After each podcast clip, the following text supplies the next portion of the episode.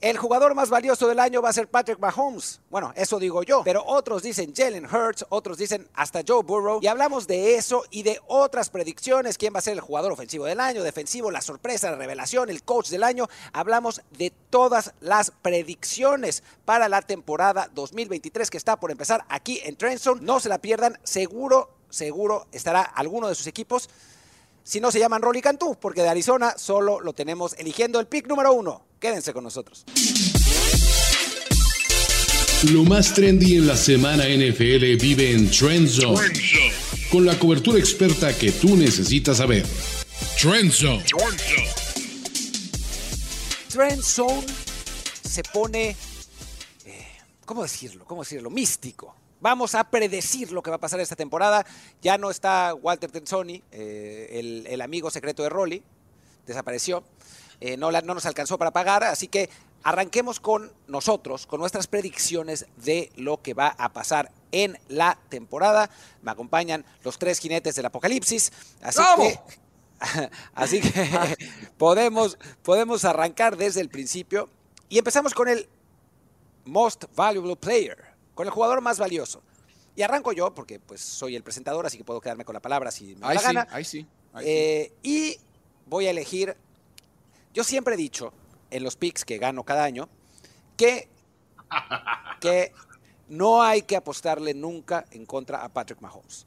Es el mejor jugador de la liga y hasta que no diga lo contrario el universo, Patrick Mahomes siempre tiene que estar como candidato principal a jugador más valioso del año. Fue el jugador más valioso del año pasado y este año, por lo pronto, yo creo que repetirá. No sé qué pienses tú, tu papá. Eh, yo estoy en desacuerdo. Yo creo que Patrick Mahomes, obviamente, eh, de acuerdo con el, con el tipo de jugador que es, Martín, yo, eh, mi candidato, me sorprende que nadie más lo haya mencionado. Yo creo que una de las algo de las cosas que yo siempre busco en un candidato a más valioso es, eh, en inglés se llama chip on his shoulder, que tenga algo que probar. Un jugador que entre la temporada y quiera demostrar algo. Y nadie tiene un chip on his shoulder más grande esta temporada que Jalen Hurts. El mariscal de campo de los Eagles tiene con contrato nuevo, un contrato multimillonario, y habiéndose quedado tan cerca de llegar al Super Bowl, de ganar el Super Bowl, mejor dicho, y ahora con nuevo coordinador ofensivo, con básicamente la misma estructura, Jalen Hurts tiene para mí la misión, eh, de guiar a los Eagles a ganar la división y ser el primer equipo en dos décadas que repite el título de la NFC Este.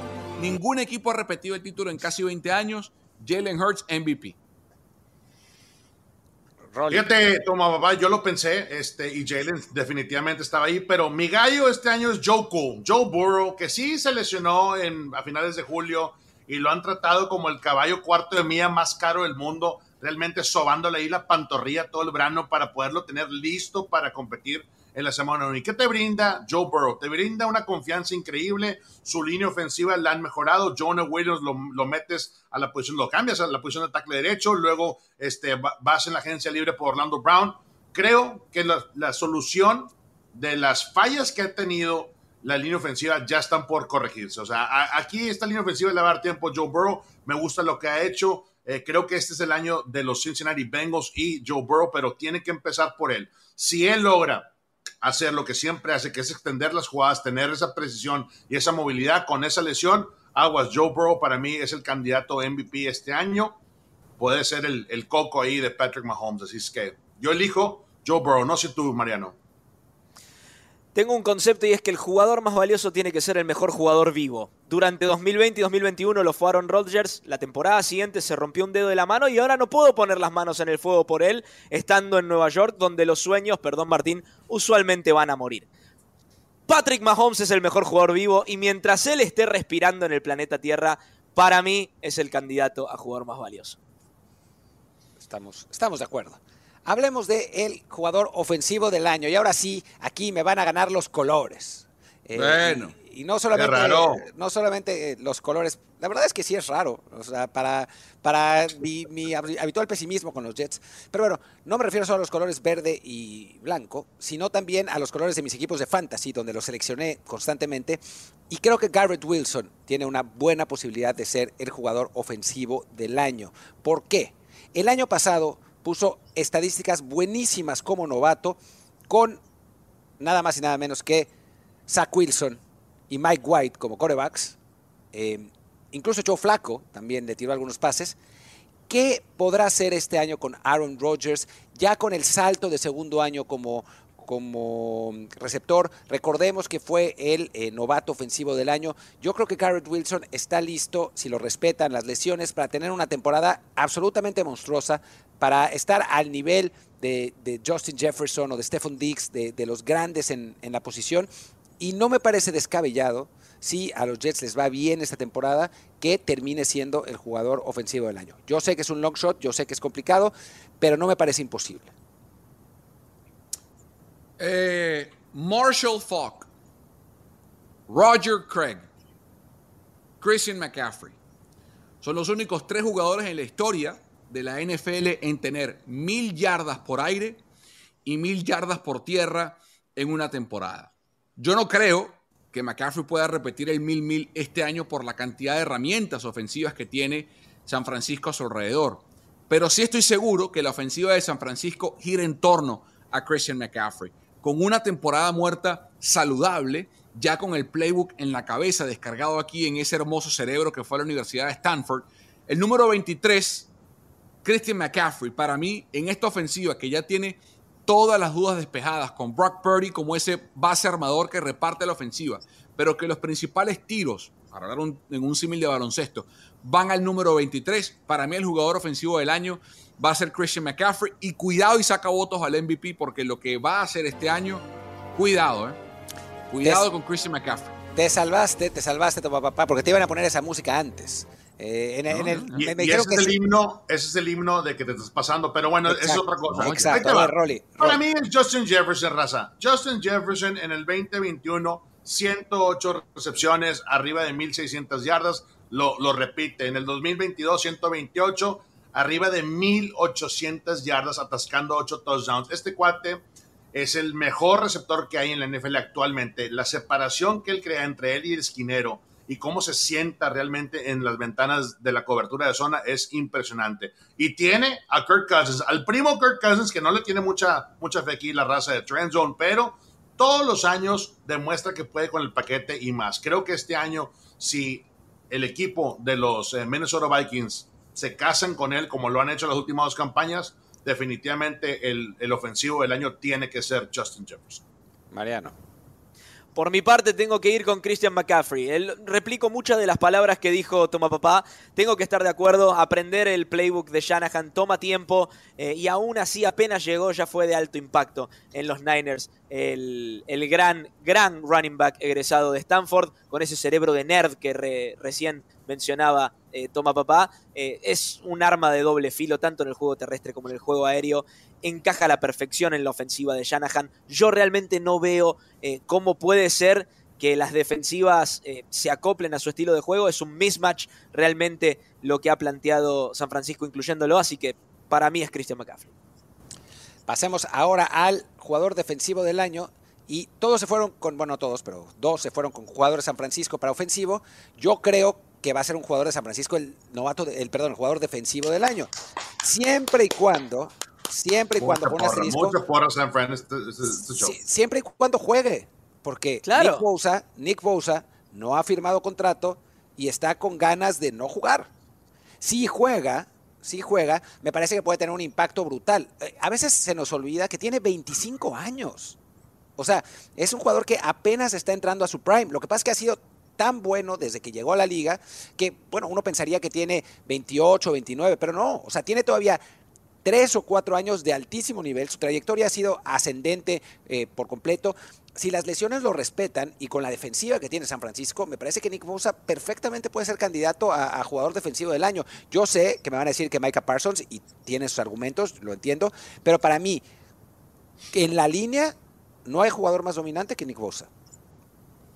Sí, yo, estoy de acuerdo contigo, Martín. La preocupación, y ya para mí sí es una preocupación legítima, eh, a, la hora de, hacer este episodio de Trenson, yo no sé si, Nick Bosa siquiera vaya a jugar la semana 1 en Pittsburgh porque está el tema de la disputa contractual y eso para mí fue un factor.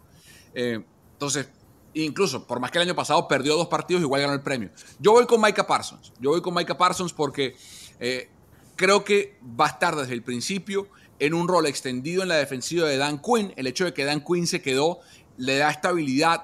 Bosa no ha estado todo el año en pretemporada y por más que su labor es básicamente la misma, hay un coordinador defensivo nuevo en San Francisco, en Steve Wilkes, que debe usarlo igual desde el White Nine, todo lo demás, pero creo que el tiempo en el sistema que tiene Parsons con Quinn, el estar desde el día uno y que los Cowboys necesitan esa defensiva para hacer las cosas que pretenden hacer, eh, yo creo que al final Parsons va a tener el año de, jugador defensivo del año, Rolly. Estoy contigo, Carlos. Creo que al final del día Michael Parsons brinda un elemento importante. Es un jugador, un jugador raza trend zone que te obliga a scoutearlo completamente. Tienes que identificarlo en qué lado de la, del, campo está constantemente. El motor que tiene lo han comparado a, Lawrence Taylor, Dan Quinn lo ha movido en paquetes defensivos donde la ofensiva no sabe ni qué hacer. Y cuando tú ves a un Michael Parsons, ganarle el edge, el hombro exterior a cualquier tackle ofensivo, a la primera que le pegue viene otra o dos, tres eh, este, jugadas de presión, eh, correteando el mariscal de campo para poder presionar constantemente la ofensiva. 26.5 capturas en dos años. Este cuate es un playmaker, yo voy con él. Definitivamente eh, se merece, bueno, se merece tener un buen año y si lo logra, para mí es el defensive player como Carlos. A mí me parece una absoluta locura que no se haya mencionado aquel que empató el récord de capturas hace muy poquito y es TJ Watt. Para mí el candidato es TJ Watt claramente en una defensa de Pittsburgh que reforzó el pass rush, la presión al quarterback, que tiene una línea defensiva realmente impresionante y que mejoró también en la secundaria, lo que le permitirá tener eh, capturas de cobertura a un TJ Watt que es realmente intratable. Eh, me da la impresión de que este es el año, este es el año en el que rompe el récord de Strahan 22 capturas y media, ya lo igualó hace muy poquito. Así que voy a ir por el hermano menor de los dos Watt eh, defensivos. Me gusta TJ y él es eh, elegido para ser el defensivo.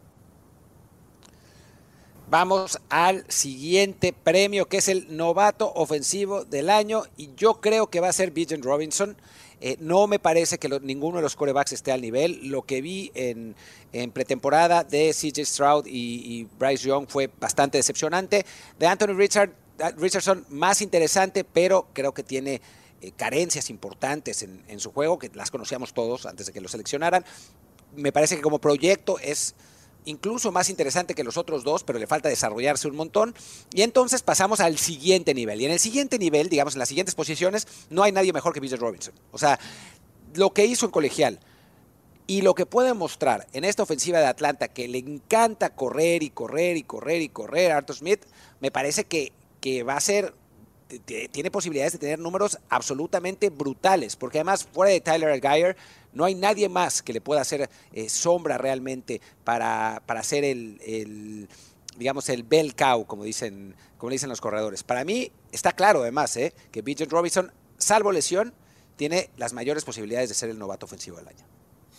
Sí, es el gran candidato, es el gran candidato. Yo voy con uno de los nombres que mencionó Martín, eh, y es Anthony Richardson. Para mí el mariscal de campo de los Colts está en una posición complicada eh, en, cuanto al equipo, como suele ser en equipos que, que draftean altos mariscales de campo, pero creo que esa situación le va a permitir florecer a Anthony Richardson. Primero, tiene un entrenador en jefe como Shane Steichen que logró sacar lo mejor de Jalen Hurts. Y si ponemos en una balanza las herramientas físicas y el talento de Hurts y el de Richardson, hay muchas similitudes. Mariscales de campo que son capaces de generar ofensiva con las piernas, también con su brazo, físicamente imponente. Y además está la novela con Jonathan Taylor. Entonces, por más que eso le genera más responsabilidades y presión a Anthony Richardson, creo que eso también va a representar mayor capacidad para brillar en un equipo que seguramente quedará último o penúltimo en su división, pero creo que la carga de trabajo más la mezcla con Shane Steichen le va a dar a Anthony Richardson el novato del año ofensivo. Mi pick muy similar a la selección de Anthony Richardson, me voy con el mariscal de campo CJ Stroud de eh, los Houston Texans. ¿Por qué? CJ le ganó y bien a Davis Mills el puesto de titular en el verano, en el rookie camp se desarrolló bastante bien y aparte tiene un equipo muy joven donde por lo regular cuando tienes un mariscal de campo que viene tan alto en el draft, en, el draft colegial, si lo metes al ruedo y te pega en la primera temporada, vas a tener un mariscal de campo para el futuro. Y creo que aquí hay una gran oportunidad. CJ Stroud sabe eh, que, puede con el paquete, pero sobre todo lo que he visto yo en la pretemporada, eh, lo poco que hemos visto, este cuate tiene todas las métricas, sabe lanzar la bola en una ventana muy apretada, también puede extender las jugadas y todo eso bajo el sistema de una defensiva que seguramente va a estar compitiendo desde Michael Ryan lo hace, lo hace ver para mí un candidato serio para ganar el Offensive Rookie of the Year. Esperamos que así sea. En este tópico yo estoy con Martín. Voy por el lado de Villan Robinson, eh, que cayó en un lugar perfecto para desarrollarse. Eh, unos Atlanta Falcons que vieron el dúo de Cordarrell Patterson y Algier tener una grandísima temporada desde el lado terrestre, sumado a un Desmond Reader que puede correr la opción. Realmente temo por las defensivas de la NFC Sur. Me parece que Villan Robinson va a superar las mil yardas por tierra y se va a llevar corriendo el jugador ofensivo eh, novato del año. Y pasemos ahora al novato defensivo, y yo creo que va a ser Will Anderson Jr. Por talento, me parece que Jalen Carter tiene más posibilidades, pero, pero, pero, sabemos de eh, sus problemas, las situaciones que arrastra, en un equipo más, más obviamente más cargado de, competencia, digamos, como los Philadelphia Eagles, mientras que Will Anderson Jr. no va a tener problema en establecerse como la fuerza dominante en la defensiva de estos Houston Texans. Lo que se vio en pretemporada fue así, o sea, se ve como un, jugador absolutamente pulido, poderoso, fuerte, y me parece que, tiene los números y tiene las, las capacidades para poderse consolidar como rápidamente como uno de los mejores linieros defensivos de la liga y como uno de los grandes candidatos a novato defensivo del año. Yo voy con Jalen Carter. Yo voy con Jalen Carter. Eh, eh, por más que también el equipo de los Eagles eh, perdió a Gannon y perdió a ese coordinador defensivo, creo que la, tapar el hueco de Javon Hargrave va a representar una, una meta importante para Jalen Carter. Está rodeado de sus compañeros de los Georgia Bulldogs en esa defensiva, creo que lo va a encarrilar. Eh, y para mí, en esa línea defensiva, que puede que sea la mejor de la NFL, Jalen Carter debe ser el, jugador que lleve el novato defensivo del año. Sin duda, la reventó completamente esta pretemporada cuando estuvo dentro del campo. Jalen, no hay nadie que pueda eh, bloquear a Jalen Carter uno a uno. Es más, eh, no, no creo que vi otro, otro, movimiento de swing move, de, de, rip move por el lado de Jalen. Es puro poder, pura explosividad. El bull rush como líder ofensivo, te, vas a tardar una eternidad para frenar a alguien con tanto torque, con tanto poder por el lado de, una línea ofensiva. Así es que Jalen Carter, si se logra eh, madurar, lo que decía Martín tiene razón, hay problemas fuera de la cancha. Si logra este, arreglar esa situación y meterse bien e iniciar una temporada digna este, como novato, Jalen Carter va a ser un tackle defensivo de miedo para cualquier este, línea rival y creo que tiene una gran oportunidad. Y por eso lo seleccioné como el defensivo novato del año. En posición opuesta tengo que volver a estar de acuerdo con, con, Martín. Para mí es Will Anderson Jr. y reside mucho de esta situación en lo actitudinal. Hay que ver cómo le impacta eso a Jalen Carter, que desde la perspectiva de talento es mucho más, pero Will Anderson Jr. fue capitán de la defensa de Alabama eh, de Nick Saban y fue titular como freshman en una defensa de Nick Saban. Los que saben de fútbol americano universitario saben lo que eso significa. Es una mente brillante, es un chico responsable y líder. Cóctel perfecto más el talento que tiene para ser el novato defensivo del año. Pasamos al coach del año y yo solo diré que la morsa asesina no se puede, uno no puede ir contra contra... ¡Qué irrespetuoso! Andy, Andy Reid. Andy Reid, el mejor coach que existe en este momento en la NFL. Martín, te vas a alegrar porque el coach del año va a ser Robert Sale cuando lleve a los Jets a ganar la AFC Este, cuando logre enderezar, cuando logre enderezar ese equipo chueco, ese equipo que anda torcido de nacimiento, Robert Sale va a ganar el coach del año. Rolly. Sean Payton es mi gallo. Creo que Sean Payton con los Denver Broncos. Y ya hubo el drama de Oye, que si le echó Alex Coates, que si Russell Wilson, señores. Sean Payton es un ganador. La década o más que estuvo con los New eh, Orleans Saints lo hizo de manera increíble y está cambiando la cultura. Tiene una defensiva muy sólida. Si logra meter al corral a todos sus defensivos, creo que Sean Payton se lleva el coach del año. Se lo deben hace tres años. Matt LaFleur, Green Bay Packers.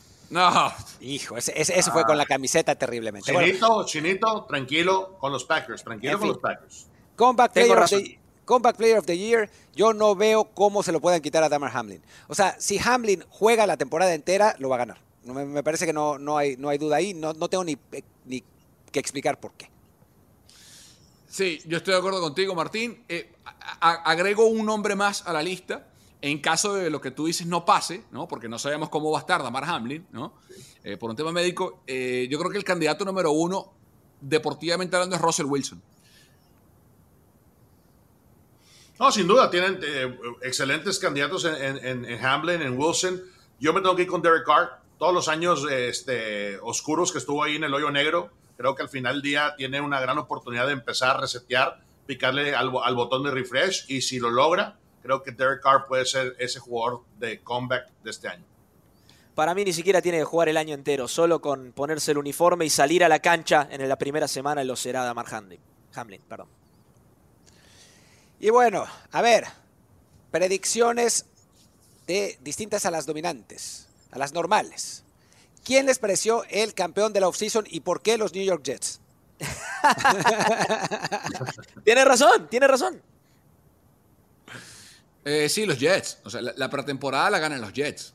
Eh, porque sumaron a Aaron Rodgers, porque le trajeron a su coordinador ofensivo favorito con Hackett, porque trajeron además a Dalvin Cook, porque se recuperó de la lesión eh, Chris Hall. Brees Hall, eh, porque es un segundo año para Sos Garner y para eh, Garrett Wilson. Los Jets. Para mí no, para mí los 49ers. Y te voy a decir por qué. El decir, el, ¿sabes qué? Me equivoqué. El decir públicamente me equivoqué. Y creo que el GM John Lynch, siendo exjugador, siendo Hall of Famer, siendo todo lo que ha logrado en su carrera, dijo, ¿sabes qué? Adiós. Adiós la saga de Trey Lance. Quiero a Brock Purdy en los controles. Y para eso se tomó muchísima decisión y muchísima dis- disciplina. Y creo que los 49ers tomaron un paso este, firme en, en cuestión de cómo van a presentarse este año. Y, y para mí eh, ese fue el movimiento del offseason, decir, ¿sabes qué? Hemos hecho tanto, draft, o sea, dimos muchos draft picks por Mm. trade, pero ahora nuestro gallo es Brock Purdy. Y Brock Purdy desde la semana que se metió al, al terreno de juego tenía algo especial. Así es que el campeón para mí son los Niners. Yo suscribo a lo que dijeron tanto Martín como Tomapapá, no mucho más que agregar. Los New York Jets tienen su quarterback después de un siglo prácticamente, así que voy con ellos. Ojo, que, que esto, es- esto lo que estamos diciendo es quién ganó la pretemporada, no Sí, quién no, va a ganar el Super. Bowl, ¿eh? Cuidado. No, no, no, no, no. claro, no. Ya. ¿Quién ganó la pretemporada? Eh, A ver, y ahora me dicen en producción que tenemos que hacer esto rápido. Es decir, solo el nombre del equipo que, Vale. de, de lo que, en lo que sigue. Equipo sorpresa. Para mí, Dallas Cowboys, candidato al Super Bowl. Para mí, Tennessee Titans, campeones de la FC Sur. Para mí, los New York City Giants, Shaquan Barkley reventándola en la ofensiva. Para mí los Green Bay Packers ganando el norte. ¡Ah! no puede No. ser, es que ¿cómo puede ser? Lo digo en serio. ¿Ustedes creen que no pueden ganar el norte los Packers? Por eso lo puse como coach del año, porque Lo si ve- gana el norte con Jordan Love es el coach del año. Lo veo difícil. En fin, eh, para mí el equipo de excepción van a ser los 49ers, no porque no vayan a ganar su división, la van a ganar, pero yo creo que no van a llegar al Super Bowl y eso es lo que esperan todos sus aficionados. Para mí la decepción son los Seattle Seahawks. Luego de un año positivo, creo que se vienen a pique este año. Para mí, la excepción tiene que ser los Chicago Bears. Justin Fields no has hecho nada y no creo que siga haciendo algo. Yo voy a ir otra vez, qué lástima. Con los Minnesota Vikings los considero un fraude. El equipo que más partidos No, ganó de una sola posesión. Va a haber regresión en Minnesota. Inevitable, no se puede ganar para siempre por una posesión. La nueva estrella de la liga, pues yo ya lo dije cuando dije el, el jugador del año, eh, ofensivo del año, creo que Garrett Wilson va a ser la nueva, la nueva estrella.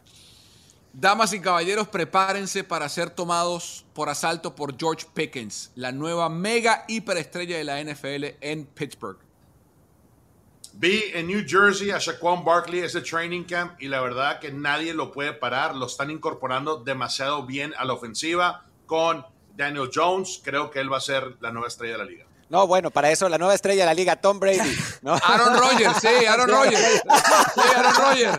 Ese gran muchacho nuevo. que nadie conoce. Un, un jovenzuelo, un jovenzuelo. La nueva estrella, pues, la nueva estrella. O sea, eh, el año pasado tomó, tomó Sigue, repeticiones. Este año se convierte en una nueva estrella.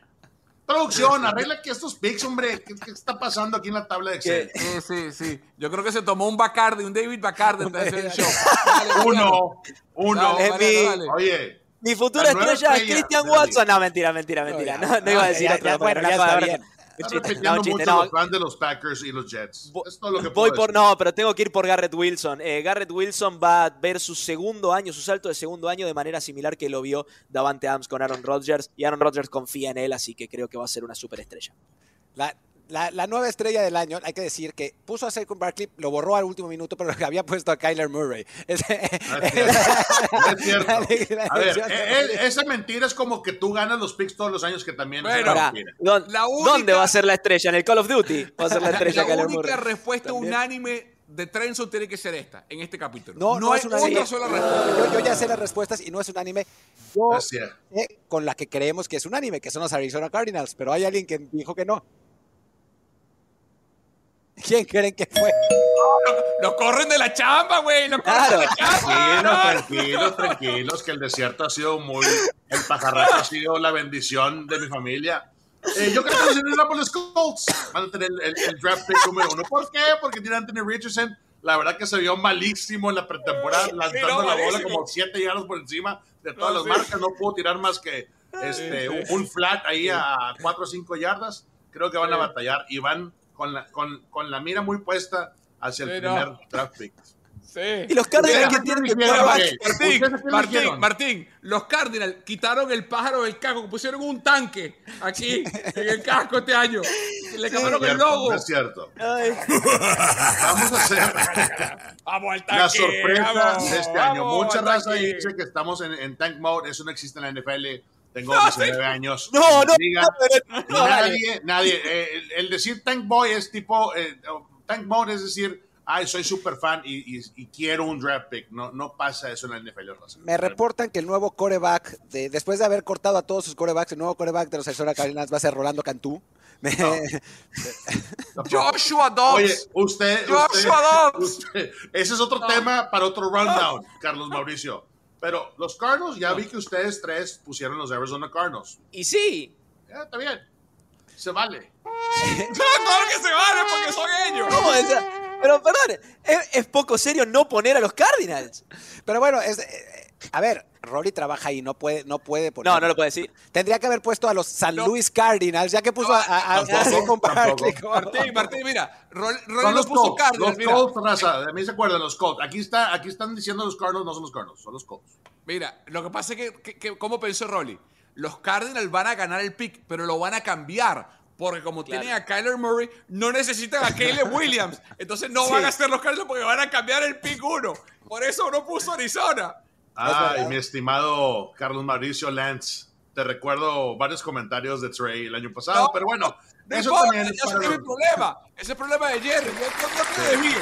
Cuando yo esté en un desfile, después del Super Bowl en Las Vegas, hablamos. Bueno, terminemos estoy con esto. Terminemos con, con, con- con esta vergüenza.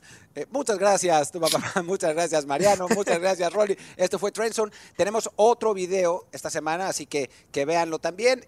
No se les olvide darle like a eh, este video, suscribirse en la, en la famosa campanita y poner cinco estrellas si nos están escuchando en podcast. El próximo Trendson ya va a ser con el análisis de los partidos de la semana 1. Estamos de regreso y la NFL también y tendremos mucho más y mejor la próxima semana. Chao, chao. Esto fue Trend Zone. Talentos. Martín del Palacio. Carlos Mauricio Ramírez. Rolando Cantú.